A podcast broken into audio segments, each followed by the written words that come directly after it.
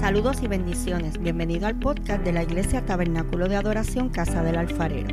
Soy la pastora Keili Otero y espero que puedas ser bendecido en este nuevo episodio con esta poderosa palabra de parte de Dios. Si es así, recuerda compartirla con un amigo. Dios te bendiga. Bendiciones. Esta es la pastora Keili Otero, pastora de la Iglesia Tabernáculo de Adoración Casa del Alfarero y estaré compartiendo contigo la cuarta parte de una serie de mensajes que hemos estado trayendo a nuestra iglesia sobre el Espíritu Santo y sus dones. El don de servicio. Quien posee el don de servicio posee una capacidad especial para ayudar de manera práctica en posiciones poco notorias. O sea, el don de servicio lo tienen aquellas personas que hacen, trabajan, ayudan, pero no necesitan ser mencionados y la mayoría de las veces lo hacen desde el anonimato. La palabra traducida para servicio es diaconisa, significa servidora. Este don incluía prestar ayuda al débil y al necesitado. También está el don de enseñanza. Todos los creyentes debemos sentirnos responsables de enseñar a otros lo que hemos recibido, pero no todos tenemos el don de la enseñanza. Un creyente con el don de enseñanza se distingue por las siguientes cualidades. Número uno, tiene interés por el estudio de la palabra de Dios y cosas relacionadas con el idioma en que fue escrita la Biblia. Eh, le gusta saber sobre el principio de las interpretaciones, historia de la iglesia, teología, etcétera. También tiene la capacidad de comunicar claramente las verdades y aplicaciones de la palabra, de modo que los que la escuchan sean edificados. Todo creyente es enseñado en última instancia por, el Espíritu Santo, quien lo hace por medio de los creyentes a quienes Él capacita para enseñar. Todos los creyentes tenemos de una manera u otra, podemos enseñarle el Evangelio a otro con nuestro testimonio. Esa es la mejor manera de hacerlo. Lo que Dios hizo en mí, yo lo comparto con otro y le enseño la verdad de lo que yo he recibido.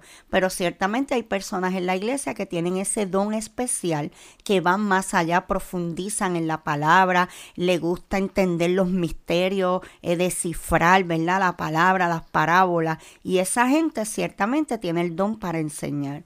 También está el don de exhortación. Exhortar tiene la idea de animar. El don de exhortación complementa el don del maestro. El maestro explica, pero el exhortador es el que motiva. Al escuchar al maestro, yo digo, wow, ahora lo entiendo. Pero cuando escucho al que exhorta, digo, haré lo que él me dice.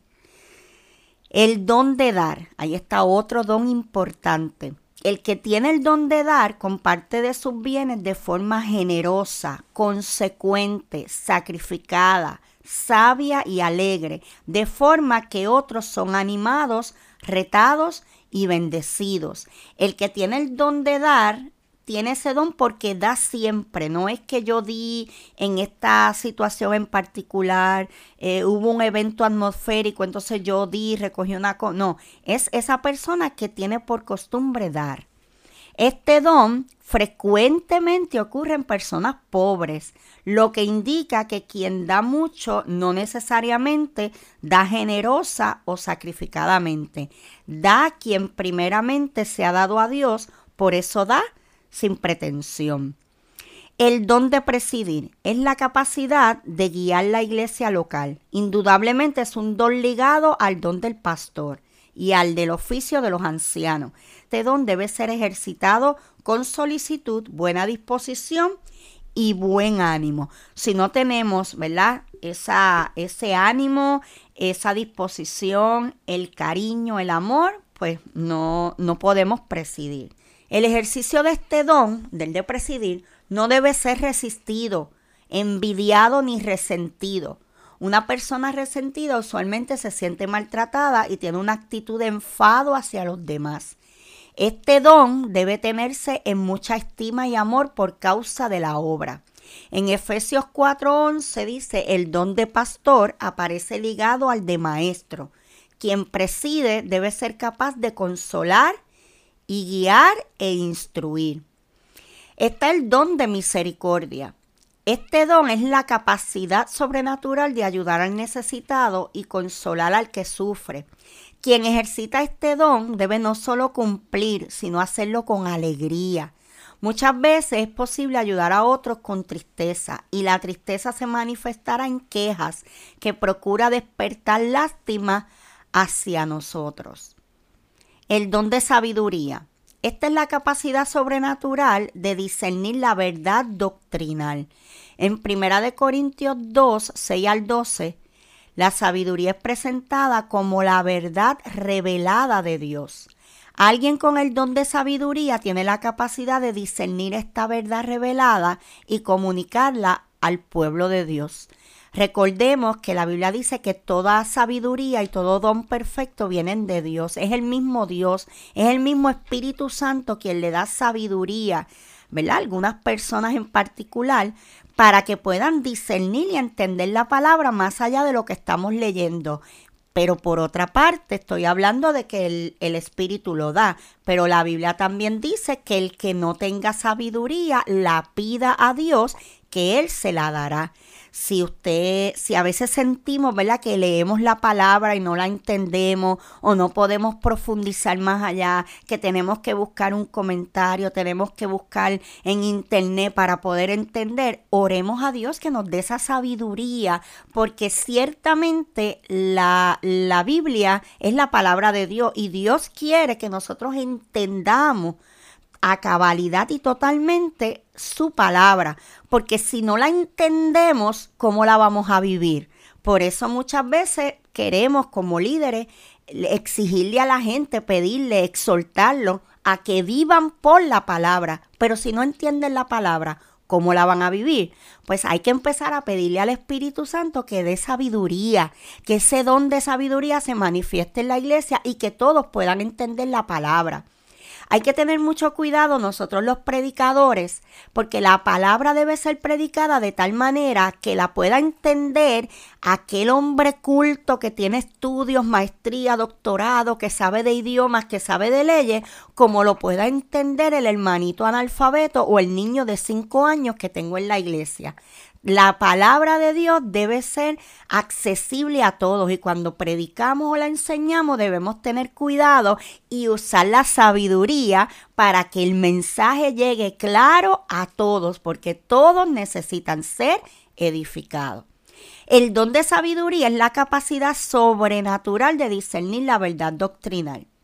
En 1 Corintios 2, 6 al 12 dice que la sabiduría es presentada como la verdad revelada de Dios. Alguien con el don de sabiduría tiene la capacidad de discernir esta verdad revelada y comunicarla al pueblo de Dios. Lo que no es sabiduría, miren, no es la sabiduría de este mundo. No es una sabiduría humana. lo que vamos a pedirle a Dios no es sabiduría humana.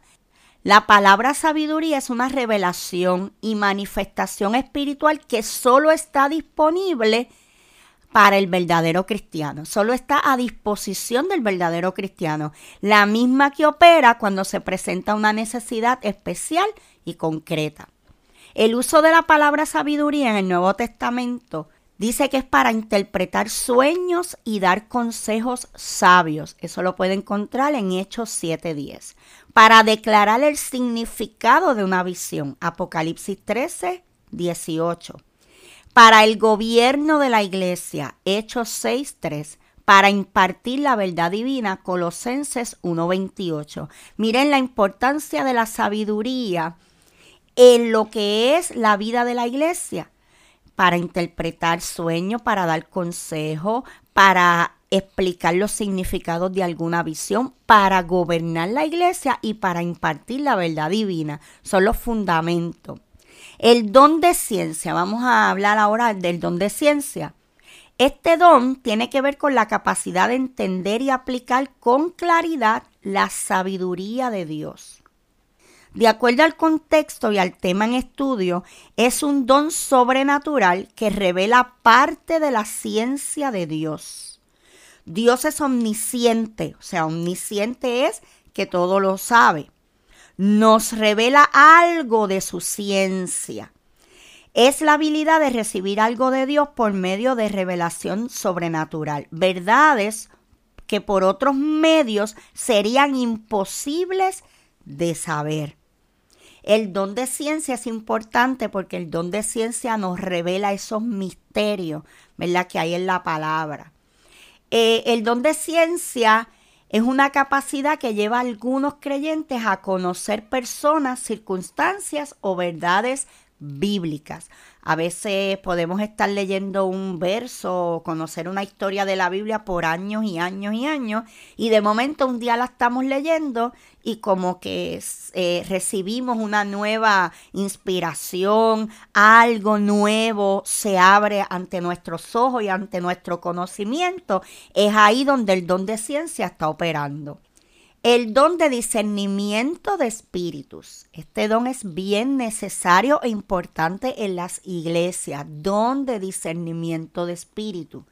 Este es el don sobrenatural que nos confiere un entendimiento de la naturaleza y actividad de los espíritus. Es la capacidad para distinguir entre la actividad de origen divino, satánico y humano, revelando la naturaleza de los espíritus mismos. Importante.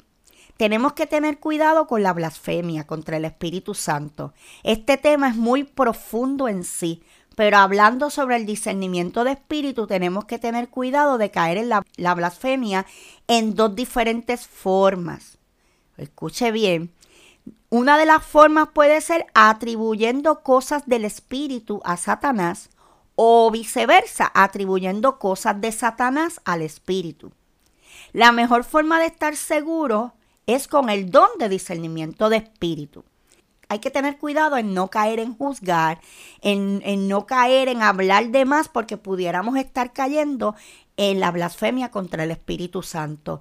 Por eso es importante para todo esto la guianza del Espíritu Santo. Espíritu Santo, déjame discernir si esto es tuyo. Espíritu Santo, si esto es tuyo, que siga. Si no es tuyo, que se detenga. Señor, toma control. Espíritu Santo, toma control de la atmósfera, de lo que está pasando. Es nuestra manera de nosotros orar o también pedir el don porque los dones se piden. Si hay un movimiento espiritual, uno comienza a orar Dios reparte discernimiento de espíritu, que el discernimiento de espíritu ahora se manifieste y ahí porque todo es para beneficio de la iglesia. En Mateo 12, 22 habla claramente sobre esto. De hecho, en la versión Reina Valera, estos versos tienen el título Blasfemia contra el Espíritu Santo. Jesús en una ocasión sanó a un hombre endemoniado, ciego y mudo. Entonces los fariseos decían que Jesús había hecho el milagro por medio de Belcebú, príncipe de los demonios. Este don es la capacidad que reciben algunos creyentes para discernir, conocer y diferenciar el comportamiento de ciertos poderes que afirman ser divinos. Es para hacer justicia a la individualidad de cada cual. Algunos propósitos del don de discernimiento de espíritus son poner al descubierto a los siervos del mismo diablo, identificar los planes del diablo y la verdadera identidad del espíritu. Yo sé que hay personas que no les gusta que uno mencione esto del diablo, pero ciertamente donde hay gente buscando a Dios, donde hay gente eh, buscando la presencia y el espíritu de Dios, ahí el, enemigo va a querer estar. ¿Por qué? Porque esa es su función. Su función, dice la Biblia, que él vino a matar y a destruir. Su función es entrar a la iglesia, tratar de entrar a la iglesia y confundir, dañar. Por eso es que no es malo que en estos movimientos alguien se levante y pida al Espíritu Santo que dé discernimiento, que, que, aclare las cosas, que lo que se está moviendo, que lo que se está manifestando sea ciertamente del Espíritu. Y si no es del Espíritu, pues entonces que salga fuera. Hay otro don importante y es el don de fe. Eh, más adelante, nuestro pastor va a estar hablando sobre este tema porque está la fe como don, pero está la fe como parte del fruto del Espíritu. Pero hablando de la fe como don, esta fe que hablamos aquí no es la fe para creer en Jesucristo como Hijo de Dios. Entendemos que la persona que recibe el don de fe ya es un creyente en todo el contexto de la palabra. Es un creyente, alguien ya se convirtió, ya reconoció, ya tuvo fe para reconocer que Jesucristo era el Hijo de Dios. Ahora viene sobre él el don de fe, que es tomarle la palabra a Dios es apropiarse de la palabra. El don de fe es cuando nosotros creemos lo que dice la palabra. Si la palabra dice que por su llaga fuimos curados, al momento de la enfermedad, yo digo, por su llaga ya fui sanada. Si la palabra dice que todo lo puedo en Cristo que me fortalece, yo digo en el momento de la adversidad y de la prueba, yo digo, yo todo lo puedo en Cristo porque Él me está fortaleciendo. Esa es la fe como don, es utilizar la palabra. Mira qué interesante, tomarle la palabra a Dios, porque la Biblia es la palabra de Dios escrita. Así que si Dios dijo que lo iba a hacer, lo va a hacer y nosotros le creemos. Ese es el don de fe. La fe no es una sustancia que se tiene o no se tiene. La fe es un movimiento de la voluntad. Uno cree porque decide creer cuando yo era más jovencita, yo escuchaba, eh, eh, llegué a escuchar predicadores que decían, hermano, iglesia, la fe es como un músculo, hay que ejercitarlo. Y yo creo en eso, yo creo que sí. Yo creo que la fe, o sea, no es que sea un músculo literal, pero la fe hay que ejercitarla. Cuando nosotros oramos por las cosas pequeñas, que, por ejemplo, no tengo dinero para echarle gasolina al carro y lloro y digo, Señor, necesito llegar a este lugar, necesito que me proveas, que me proveas 10 dólares para echar gasolina al carro. Y de momento apareció alguien y te regaló 10 dólares y tú dices, wow, Dios contestó mi oración. La fe empieza a creer. Cuando yo, eh, perdón, la fe empieza a crecer. Cuando yo recibo la fe en las cosas pequeñas, entonces estoy listo para ir creciendo y ver las cosas aún más grandes, más grandes, mayores cosas, hasta creer que Dios es capaz de resucitar un muerto. Si yo tengo un dolor de cabeza y en lugar de tomarme unas pastillas o ir al médico, me pongo la mano en la cabeza y digo, ahora en el nombre de Jesús estoy sana y yo sano, digo, wow, mira, Dios me, wow, Dios me quitó el dolor de cabeza. La fe empieza a crecer y el día que me dice, mira, tienes un tumor o tienes esta enfermedad de muerte, con la misma tranquilidad y con la misma fe, pongo la mano en el área afectada y digo, ahora todo tumor desaparece, todo, todo diagnóstico de muerte desaparece y desaparece. ¿Por qué? Porque ya yo he ido ejercitando mi fe. He creído lo pequeño, he creído lo simple, por así decirlo, y estoy preparada para ver las cosas grandes de Dios. Aunque si nunca has pedido nada, nunca has ejercitado la fe y necesitas un milagro en grande y lo pides, Dios lo puede hacer también. La fe no es una sustancia que se tiene o no se tiene. La fe es un movimiento de la voluntad. Uno cree porque decide creer. La fe es descrita en Hebreos 11.2 y es indispensable para poder agradar a Dios. Por eso dice la Biblia, sin fe es imposible agradar a Dios. El don de fe tiene que ver con la capacidad de ejercitar confianza en Dios de forma extraordinaria. Quien tiene este don es capaz de desarrollar la visión que Dios hará las cosas que tienen que ser hechas, aunque al resto le parezca imposible. Es la confianza ferviente en Dios, es la fe que traslada montañas y da valor para emprender y vencer cosas difíciles que exceden las fuerzas humanas. Es la fe necesaria para operar, operar milagros. Es una fe superior a la fe que es ejercida por otros creyentes. Es una capacidad sobrenatural dada por Dios para poder creer lo imposible y para provocar fe en otros. Es una operación sobrenatural que sostiene una confianza en Dios en situaciones imposibles en cuanto a lo natural, para protección y provisión personal y para la iglesia. El don de sanidad, don que permite actuar en el nombre de Jesús y el poder de Dios para la curación de enfermedades. Es un don para el bienestar del pueblo de Dios y la proclamación del Evangelio se dan para llevar a cabo milagros de restauración de la salud. En el griego del Nuevo Testamento existen varias palabras para describir sanidad, aunque tres son las principales. La primera es iasis, que se refiere al acto de sanar o curar. La segunda es terapeuo, que significa curar, pero también honrar y adorar. De aquí deriva la voz en español terapia. La, tercera palabra es iaomai, que es un término mucho más completo, pues no solo significa curar o sanar físicamente, sino que incluye ser libre de pecados o ser salvo. Ese era el ministerio de Jesús. Hechos 10:38 dice, como Dios ungió con el Espíritu Santo y con poder a Jesús de Nazaret, y como éste anduvo haciendo bienes y sanando, o sea, y a todos los oprimidos por el diablo, porque Dios estaba con él. Otra manifestación del don es el don de milagros. Este es un poder sobrenatural para efectuar acciones milagrosas. A través de este don las leyes naturales son alteradas, suspendidas o controladas de modo milagroso. Este don opera en un momento específico y con un propósito especial. No es una acción que se limita a lo psicosomático.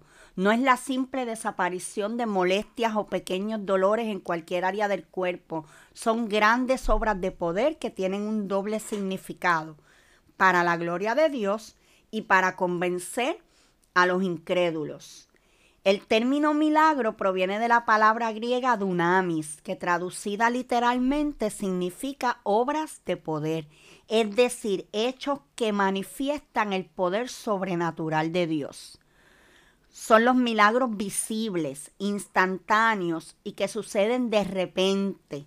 Este tipo de milagros son, ¿verdad? Estas obras de poder son, por ejemplo, cuando el mar se dividió, cuando el, sol se detuvo, cuando una persona es ciega recibe la vista, cuando un muerto resucita, esos son, es, es ese tipo de milagros, ¿verdad? Que son sobrenaturales, que van en contra de las leyes de la naturaleza. Los milagros son visibles, son instantáneos, suceden de repente. Un milagro es la intervención repentina de Dios en el curso normal de la vida de una persona, que interrumpe las leyes naturales del tiempo, el espacio y la materia. Los milagros se manifiestan muchas veces de la siguiente manera. Protección del peligro, sostenimiento en situaciones críticas, castigo de los enemigos, victoria para el pueblo de Dios en un conflicto, levantar los muertos, etc. Los milagros confirman la palabra y el poder de Dios para librar enfermos y destruir la obra del diablo en cuerpos humanos o para probar que Jesús es el Cristo el Mesías. Hay una diferencia entre sanidades y milagros. Un milagro toma lugar instantáneo, es notorio a los sentidos. En cambio, la sanidad puede ser instantánea o en algunos casos progresiva. También pudiera requerir confirmación médica. Por eso el milagro produce un cambio que va más allá de la sanidad. En una sanidad Dios restaura un riñón, pulmón, etc. En un milagro Dios hace andar a un paralítico, crea tejido donde no lo hay, crea embarazos sin necesidad de matriz u ovarios. Esa es la diferencia entre una sanidad un milagro. Por ejemplo, en una sanidad, como dice, como dije ahorita, Dios restaura un riñón que está enfermo, dañado. Pero en un milagro Dios hace aparecer un riñón donde no lo había. Esa es la diferencia. El deseo por los milagros no es una señal de ignorancia, sino que revela el intenso deseo de tocar al Dios invisible y verlo en acción. Tenemos que tener cuidado, ¿verdad? Porque en estos tiempos la ciencia está tan avanzada y tenemos todo al alcance, tratamientos médicos, hay planes médicos, hay ayuda. Debemos tener cuidado de que estas cosas no sustituyan nuestra fe Nada es más poderoso que la fe. Cuando venga ese diagnóstico de enfermedad, antes de ir al médico, ora primero, ora creyendo que Dios te puede sanar y vamos a ver grandes milagros porque el Dios que hacía milagros está hoy en día con nosotros. Don de profecía. Traducido simplemente en el término profecía significa articular palabras inspiradas. Según Primera de Corintios 14:31, todos los creyentes pueden ejercer este don en algún momento dado como el Espíritu lo desee. También puede ser definido como la habilidad sobrenatural de declarar un mensaje directamente de Dios al pueblo. La profecía no puede traer otra revelación que no sea la que ya está escrita en la Biblia. Los resultados de una profecía.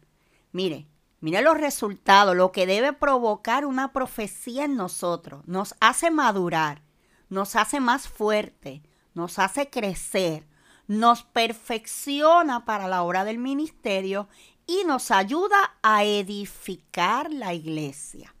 Cuidado con las profecías de división, con las profecías que dañan, con las profecías que confunden. Si una profecía nos trae confusión, nos trae tristeza, nos trae angustia, debemos analizar si esa profecía vino de Dios. Y como dice la palabra, no juzgamos al profeta, pero sí podemos juzgar la profecía.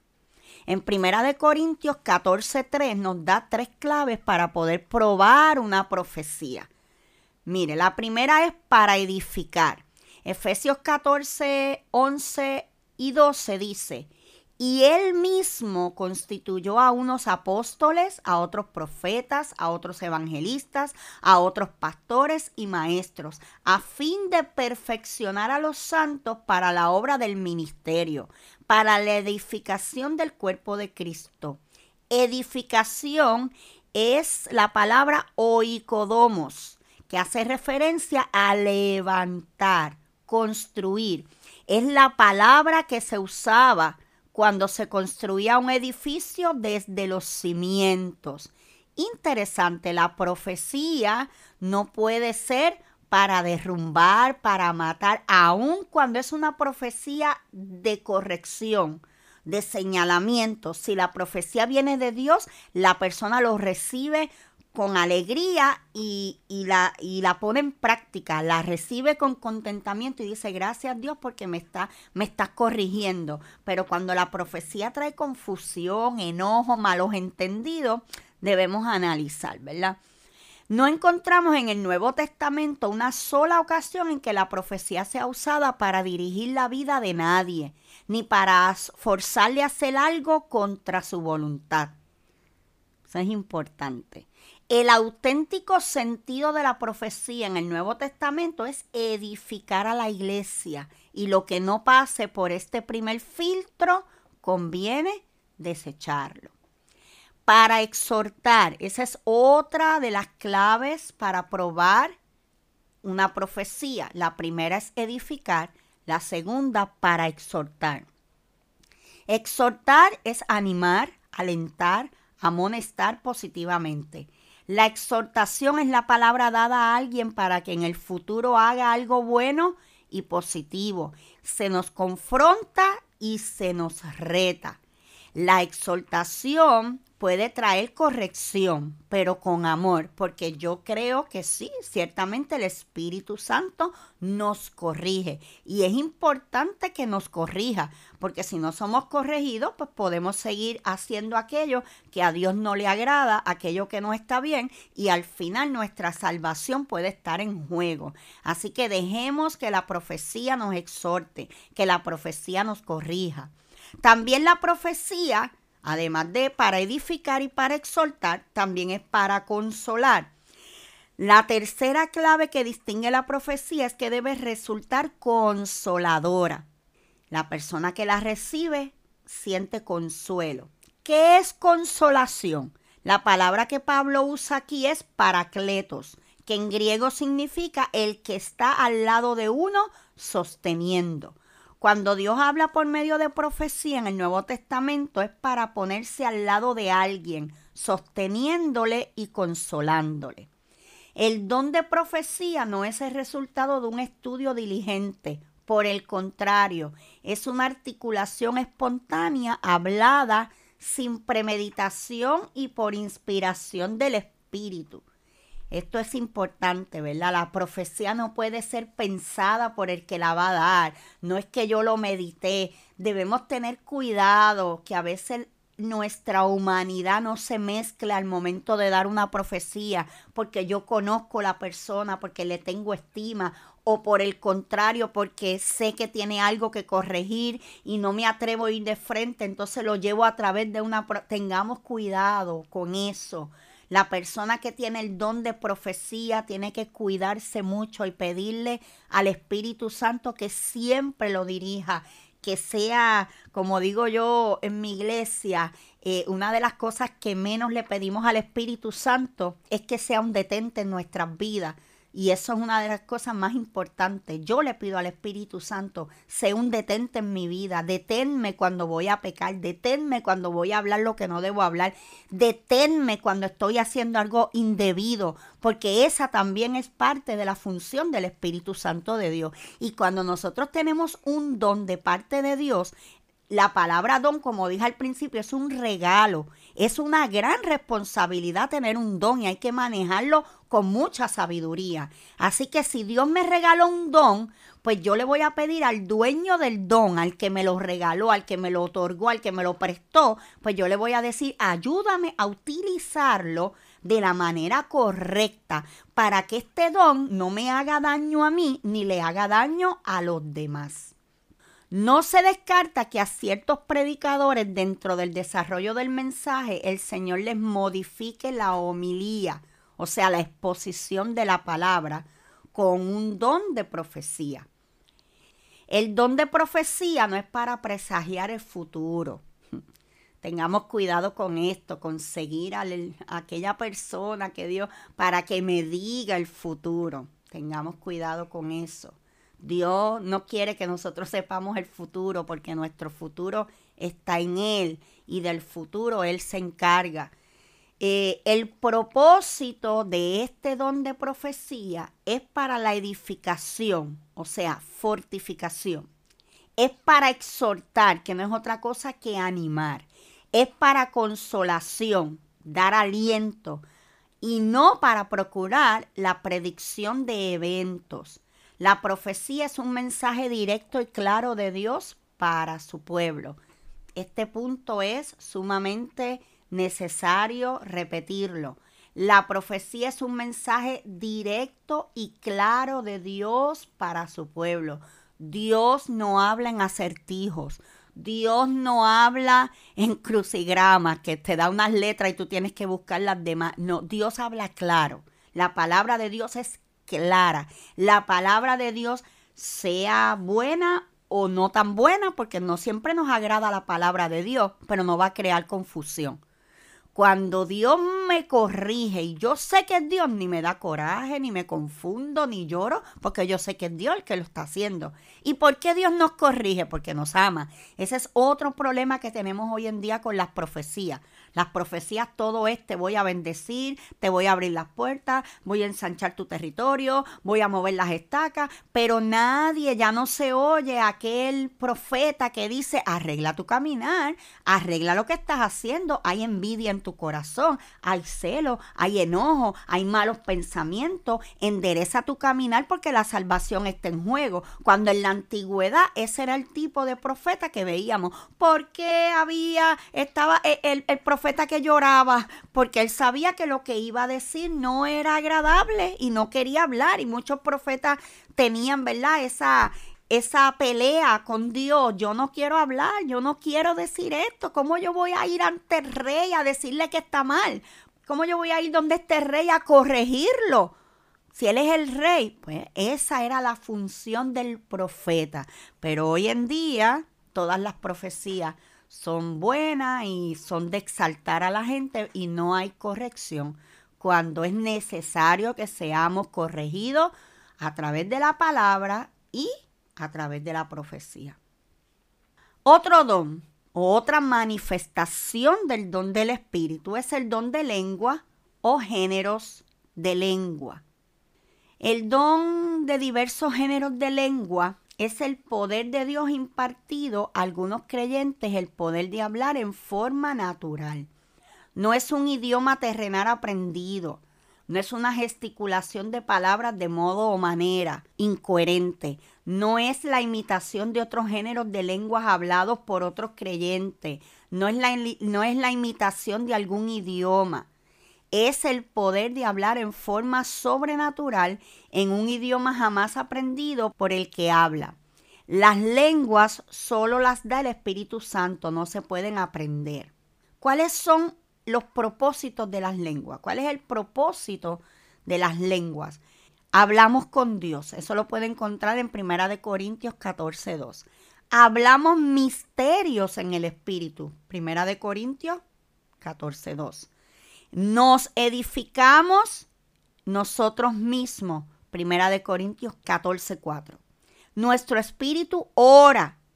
Cuando es interpretado, edifica a toda la iglesia. Primera de Corintios 14, 5.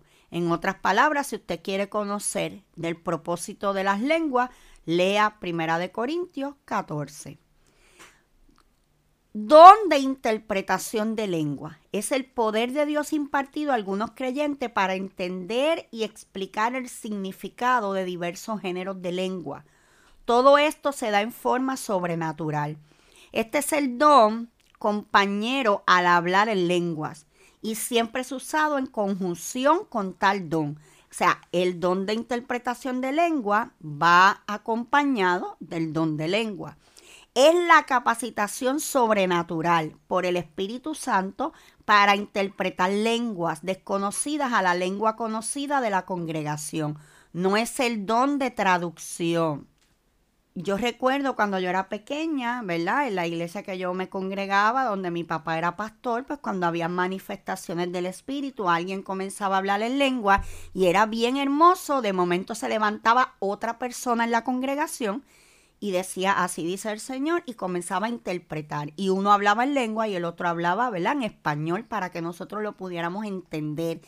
Esa es una de las maneras que se manifiesta. Una persona puede tener el don de lengua y el don de interpretación también, hablar la lengua y él mismo interpretarla. Pero yo pienso, ¿verdad? Mi opinión, que es un poco más, más confiable, ¿verdad? Que sea una persona que sea otra persona la que interprete, porque ahí se ve que, la persona está, ¿verdad? Entendiendo lo que el espíritu está dando. Pero es importante que cuando haya una manifestación en la iglesia y se comience a hablar en lengua, la iglesia puede identificar cuando las lenguas son de adoración, cuando las lenguas son y cuando son lenguas que se va a dar un mensaje. También los líderes, en mi caso yo como pastora, cuando yo entiendo que las lenguas que se están hablando son lenguas que vienen para dar un mensaje, hacemos, tratamos que la iglesia, ¿verdad?, vaya bajando, que la iglesia guarde silencio porque Dios va a hablar. Y entonces se prepara el ambiente para que Dios hable. Ciertamente es importante que Dios hable. Dios tiene que hablar en la iglesia. Este don de interpretación de lenguas es un don que uno puede recibirlo pidiéndolo en oración. Es un don visible y evidente a los demás y a usted mismo. Este don solo es útil al lado del don de lengua. Si el Espíritu nos mueve a dar un mensaje o profecía a alguien en específico y se lo damos en lengua, tiene que haber interpretación del mismo, a menos que la persona a la que se le dio lo interprete por el Espíritu. Si le damos a la iglesia un mensaje en lengua, debe haber interpretación para que toda la congregación se edifique. No puede uno en medio del culto comenzar a hablar en lengua, en lengua, en lengua, eh, la música baja, todo el mundo guarda silencio, la gente guarda silencio esperando porque entiende que Dios va a hablar, pero no dice nada, pues realmente pues la iglesia no fue edificada porque nadie entendió lo que se dijo. Es importante cuando esto comienza a ocurrir en las iglesias, uno le pide al Espíritu Santo, Espíritu Santo, si, si, hay algo que decir, habla, usa, manifiéstate, habla a tu pueblo, ¿ve? Porque la iglesia debe pedirle a Dios que nos hable. Señor, háblanos, habla, habla a través de tu instrumento, a través de tu siervo. Cuando el Espíritu bautiza a una persona y esta habla en lengua, no tiene que haber interpretación, ya que las lenguas en ese momento son la evidencia del bautismo del Espíritu Santo. Si una persona está orando e intercediendo en el Espíritu y habla en lengua, no tiene que haber interpretación, a menos que sea un mensaje a alguien en específico. Cuando nosotros vamos a dar una palabra de parte de Dios, es importante analizar cómo estamos nosotros con nuestro hermano que va a recibir la palabra, ya que si no estamos a la altura que espera el Señor, esa palabra puede no edificar al hermano ni a la iglesia. Vuelvo y recalco, hay que tener cuidado que nuestra humanidad no se mezcle con lo que el Espíritu quiere hacer, con lo que el Espíritu quiere hablar en nuestra casa, o sea, en nuestra iglesia, si una persona va a dar una palabra, le hemos enseñado que tiene que estar segura que esa palabra va a ser de edificación. Y quiero aclarar, si yo recibo una palabra de corrección y yo sé que es el Espíritu el que me está eh, me está corrigiendo, perdón, pues yo lo recibo. Si Dios está corrigiendo y la persona no lo quiere recibir, ese es el problema de la persona. La persona cae en rebeldía, cae... Pero cuando es Dios el que nos corrige, nosotros tenemos dos hijos. Y usted sabe cuántas veces nosotros los hemos corregido, los hemos regañado, los hemos castigado, muchas veces. Y el muchacho y la muchacha se pueden sentir, pues, molestos un ratito, pero el coraje, la molestia le dura un par de minutos a los 20 minutos, a la media hora ya están, mira papi, esto, mira mami, necesito esto. O sea, el coraje no les dura, porque sí se sintieron incómodos porque hubo una corrección. Pero luego entienden y dicen, wow, es que pues papi y mami tienen razón. Ellos me corrigen porque me aman. Pues así mismo pasa en la iglesia. Cuando en la iglesia hay una palabra de corrección, que vuelvo y recalco, debe haber más palabra de corrección en la iglesia que más palabra de te voy a, a, bendecir, te voy a catapultar, te voy a llevar a las naciones. La iglesia tiene que ser corregida. Estamos viviendo en tiempos finales donde Cristo viene, viene a buscar una iglesia sin mancha y sin arruga, una iglesia que viva en santidad, porque dice su palabra que sin santidad nadie verá al Señor. Y entonces si en una iglesia hay falta de santidad, es el Espíritu el que debe levantarse, hablar y a, y a santificar la iglesia, porque esa es una de sus funciones. El Espíritu Santo nos santifica. ¿Para qué? Para el encuentro con nuestro Dios. Nos santifica para esa vida eterna, nos santifica para que su Espíritu Santo venga y habite en nosotros y podamos ser instrumentos de Dios. Así que la corrección para ser santificado es importante en la iglesia para que los dones del Espíritu también se muevan. Así que recuerde que para usted poder edificar, usted tiene que ser edificado primero. Dios te bendiga, Dios te guarde y hasta la próxima. Bendiciones. Si este episodio ha sido de bendición para ti, compártelo para que otros puedan ser edificados. Te invito a que nos busquen en Facebook como Tabernáculo de Adoración Casa del Alfarero y te suscribas a nuestros podcasts en las diferentes plataformas. Y así no te perderás ninguno de nuestros episodios. Dios te bendiga.